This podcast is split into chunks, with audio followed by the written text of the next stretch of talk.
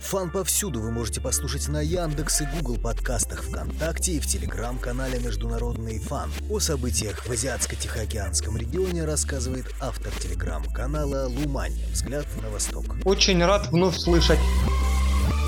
Перейдем к событиям в Индо-Тихоокеанском регионе. Да, если в терминологии американская, западная, то индо-тихоокеанский. А как этот регион называют э, жители Китая и Малайзии, скажем? А вот у них сейчас такая сложная задача, потому что до последних лет общепринятым был момент Азиатско-Тихоокеанский регион. Далее у американцев, в частности, сменилась официально парадигма на Индо-Тихоокеанский регион, хотя не сами они его предложили, такое совместное коллективное творчество. Там и Индия, и Япония участвовала. И теперь вот активно продвигается именно Индо-Тихоокеанский регион. И это несмотря на то, что Индия сейчас не особо фигурирует в эскалации напряжения в регионе. Когда мы последний раз с вами говорили о нем, мы говорили о Квад. Сейчас сменился этот альянс в сторону Аукус. Аукус здесь скорее все-таки, наверное, добавился. У них немножко такое разделение функций. Квад тоже никуда не делся. Вот недавно была встреча как раз именно по Кваду и как раз именно в Индии на саммите двадцатки. Просто Квад широкая рамка у него, единение общих позиций в рамках четверки, а Окус все же военный альянс и такой, да, более англосаксонский, то есть э, американцы,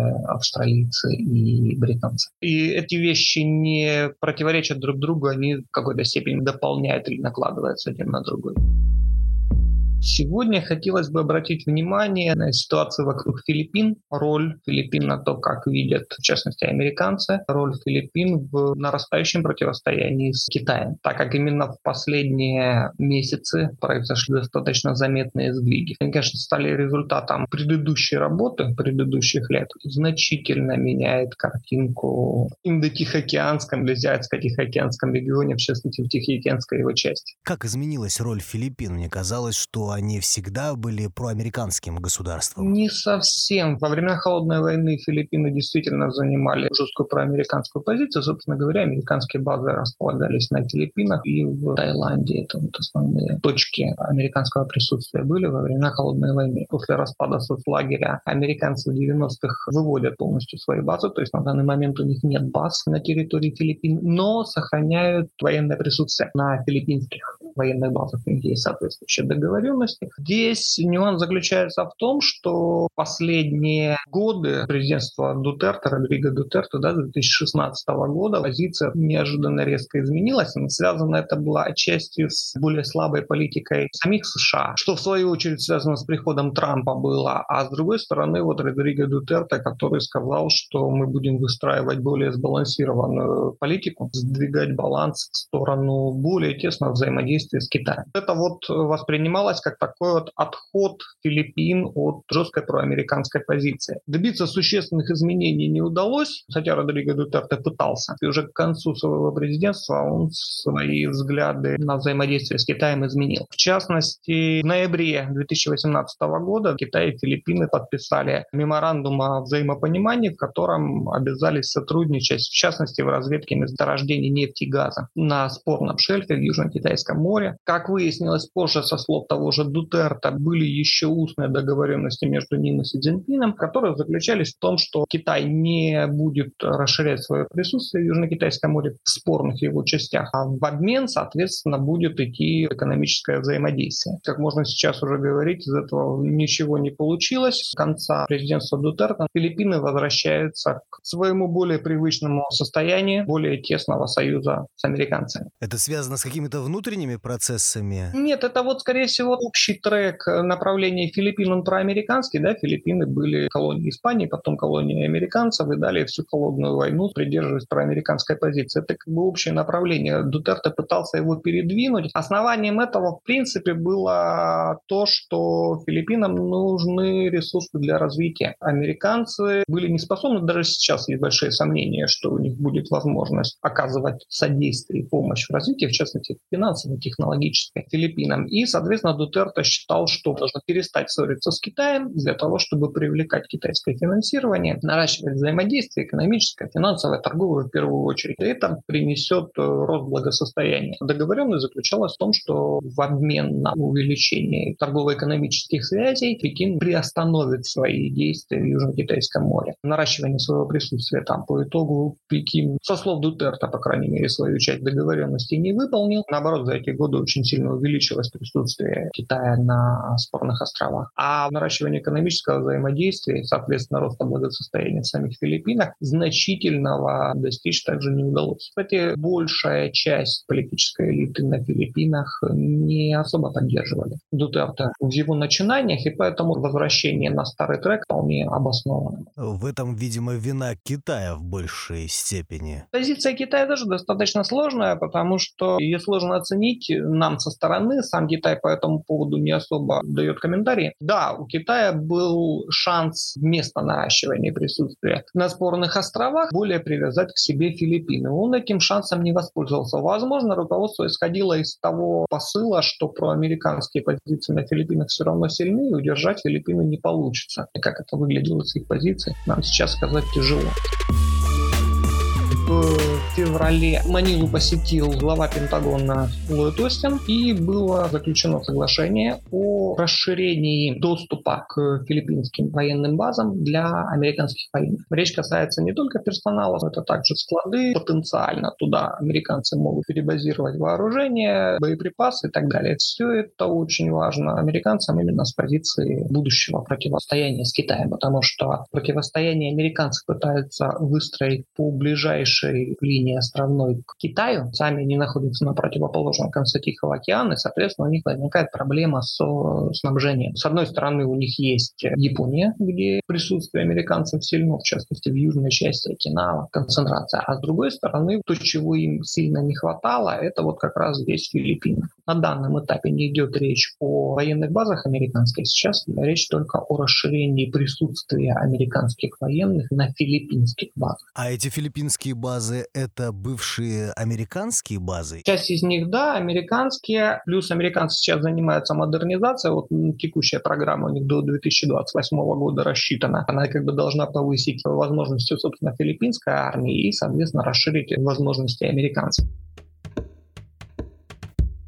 Если в целом говорить об основаниях, на которых американцы занимаются деятельностью на Филиппинах, то три базовых документа, договор о взаимной обороне от 1951 года, он задает общее направление. То есть это союзнический договор между Вашингтоном и Манилой. Есть нюанс. Договор так и не был ратифицирован Конгрессом США, несмотря на то, что с 1951 года. Это, соответственно, американцам позволяет сохранять себе поле для маневра в случае чего. Ну, если совсем будут сложные обстоятельства обстоятельства для выполнения условий договора, то у них есть такая запасная лазейка. Хотя, по крайней мере, на данный момент э, все официальные лица американские заявляют о том, что мы этого договора будем придерживаться. Филиппины, у них как бы есть претензии к этому договору, они его хотят пересмотреть, причем уже на протяжении последних лет регулярно тема всплывает из уст официальных лиц о том, что в договоре надо более четко прописать и зону ответственности, в частности американскую, чтобы гарантировать, что американцы, скажем так, не кинут Манилу, в случае чего. В 1951 году немножко обстоятельства были другие. Речь шла в большей степени ну, непосредственно нападении на территорию Филиппин, филиппинского архипелага. Сейчас противостояние в большей степени сдвинуто в море, в Южно-Китайское море в частности. По договору прописано, да, что американцы обязаны помочь в случае нападения на Филиппины в Южно-Китайском море, но четко не прописано, что считать таковым нападением. В этот момент филиппинцы очень хотят уточнить. Это всплыло где где-то году в 2012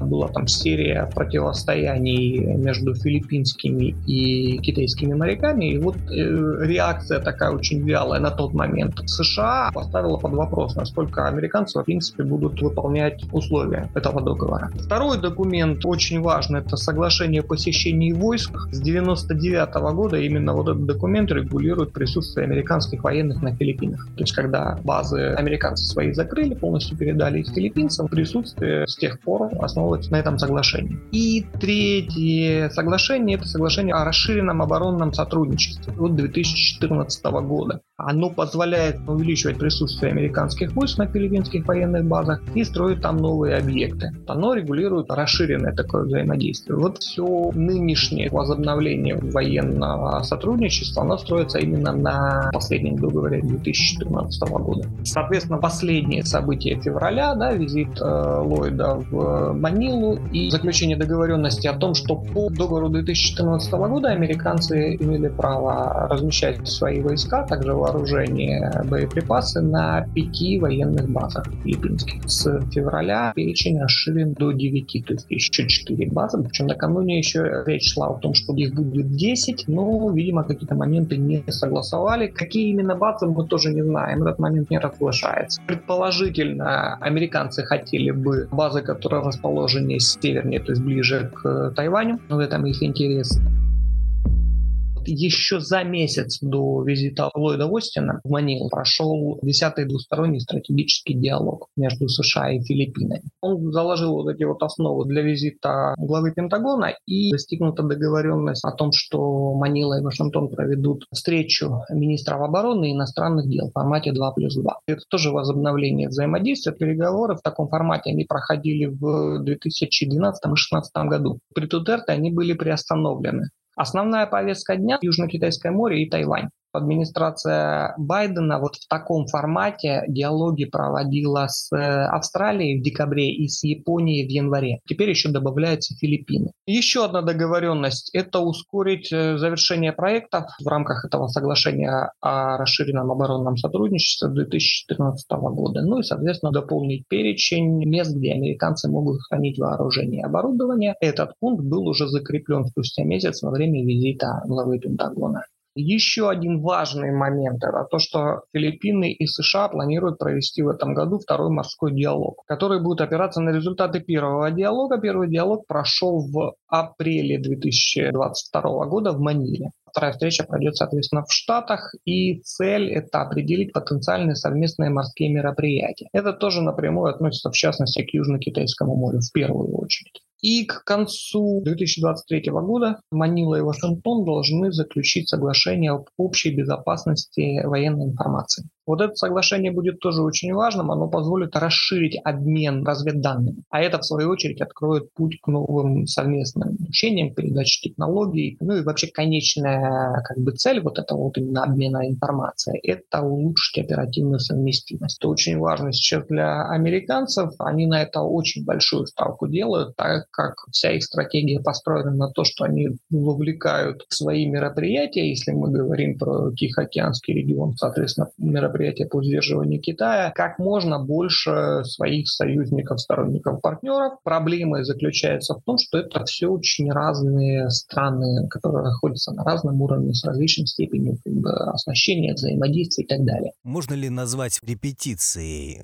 как передаются разведданные, допустим, космических сил США украинским военным вот в преддверии таких глобальных и многонациональных операций. Да, это скорее даже не репетиция, это как раз один из важных выводов, который сделан по результатам прошедшего года американцами. В принципе, они на это и ранее делали ставку, просто текущие события для американцев они подтвердили, что в это нужно вкладываться, и они этим всем и занимаются. Возвращаясь Филиппинам, да, там процесс построения идет примерно такой же направленности. В частности, если мы говорим о противостоянии с Китаем, до последнего момента на первом месте была Япония, далее Австралия, теперь активно привлекаются Филиппины. Это все нужно увязывать в одну единую структуру, выставляется сплошную линию. Для Филиппин более приоритетным направлением является именно Южно-Китайское море. В принципе, американцы в этом тоже заинтересованы, то есть через Филиппины они получают сюда непосредственно прямой выход к Южно-Китайскому морю. Здесь обоюдная заинтересованность. А вот с Тайванем получается ситуация более интересная. Сами Филиппины не очень рады своему вовлечению в эти процессы с Тайванем. Но, судя по всему, выбора у них особо нет. Вынуждены его признать, да, что они по факту будут вовлечены, хотят они этого или нет. Но если смотреть на заявлений, в частности военных филиппинских, они пытаются от этого немножко дистанцироваться, делая акцент именно в большей степени на Южно-Китайское море. Американцы со своей стороны эти два вопроса очень тесно увязывают. Говоря примерно следующее. Если вы хотите заручиться нашей поддержкой в Южно-Китайском море, пожалуйста, окажите нам помощь в тайваньском вопросе. В частности, американцев интересует помощь Филиппин в блокировке пролива Баши в случае конфликта за Тайвань. Тайвань, южнее находится крупнейший филиппинский остров Лусон, между ними пролив Лусон. В середине находится небольшая группа мелких островов Батан, это филиппинские острова. Пролив между этими островами и, собственно, Тайванем, вот это вот пролив Баши. По нему проходит китайско-филиппинская граница. Вот американцы очень заинтересованы в том, чтобы привлечь Филиппины, так как они непосредственно имеют вот здесь выход в границу, привлечь их к тому, чтобы в случае конфликта они не заблокировали этот пролив, не пропускали китайские силы. Все это очень важная часть общего картины сдерживания. Так называемая первая цепь островов Япония, Тайвань, Филиппины, ну и далее туда к Малайзии, Сингапуру, первая линия, на которой американцы очень хотят сдерживать Китай. А чем Филиппины могут помимо территории вложиться в военный потенциал? Самого военного потенциала у самих Филиппин немного. Территория для размещения американцев и второй момент – это помощь в блокировке пролива взаимодействие напрямую с теми же Филиппинами, оно несет политического характера проблемы. То есть это надо обосновывать, доказывать, в этом видят противостояние с китайцами. Да, достаточно очевидно. Не все с этим согласны внутри этих стран например, тех же Филиппин, американские аналитики, эксперты предлагают часть взаимодействия переложить на союзников. Здесь, в частности, речь идет о Японии и Австралии. Центр стратегических международных исследований, где вот Кристин Уортмут выступала, организовал в прошлом году два очень интересных мероприятия. Трехсторонний стратегический диалог. Один был, соответственно, США, Япония, Филиппины, второй США, Австралия, Филиппины. По результатам стратегического диалога они хотели предоставить платформу для американских, японских, австралийских, филиппинских экспертов по обсуждению практических вопросов от координации этих альянсов. В результате вышло два документа с очень интересным названием «Построение триады США, Австралия, Филиппины» Первый и второй построение триады США, Япония, Филиппины, где они дают обоснование, почему это нужно делать и как это нужно делать. Япония до этого, например, не занималась экспортом вооружения. Ограничения они свои сняли в последние годы. Филиппины были одни из первых, кому японцы начали поставлять вооружение. У Австралии с своей стороны другой есть большой козырь. Это единственная страна, кроме США, у которой есть соглашение о статусе сил с Филиппинами. Это позволяет, в частности, проводить учения. Еще один важный момент, вот мы говорили про информационное взаимодействие, это тоже дают рекомендации многими экспертами, по факту далее выливается в некоторые документы о обмене разведданными, то есть там, где американцы не могут напрямую их получать, они могут получать их опосредованно через Австралию. И Япония, учитывая, что Австралия входит в альянс 5 глаз, да, альянс разведок, это, вся эта информация. Далее выходит в общую структуру, вот то, с чего мы начинали разговор. Квад Окус, потому что в «Пять глаз» участвует в том числе Великобритания. И вот, да, целью задачи этого всего является противостояние Китаю. Вы слушали подкаст «Фан повсюду». Ищите нас ВКонтакте, на Google подкастах, Яндекс Музыке и в Телеграм-канале «Международный фан». Подписывайтесь на Телеграм-канал «Лумань. Взгляд на восток», автор которого рассказал о роли Филиппин в противостоянии Китая и Запада. Благодарю.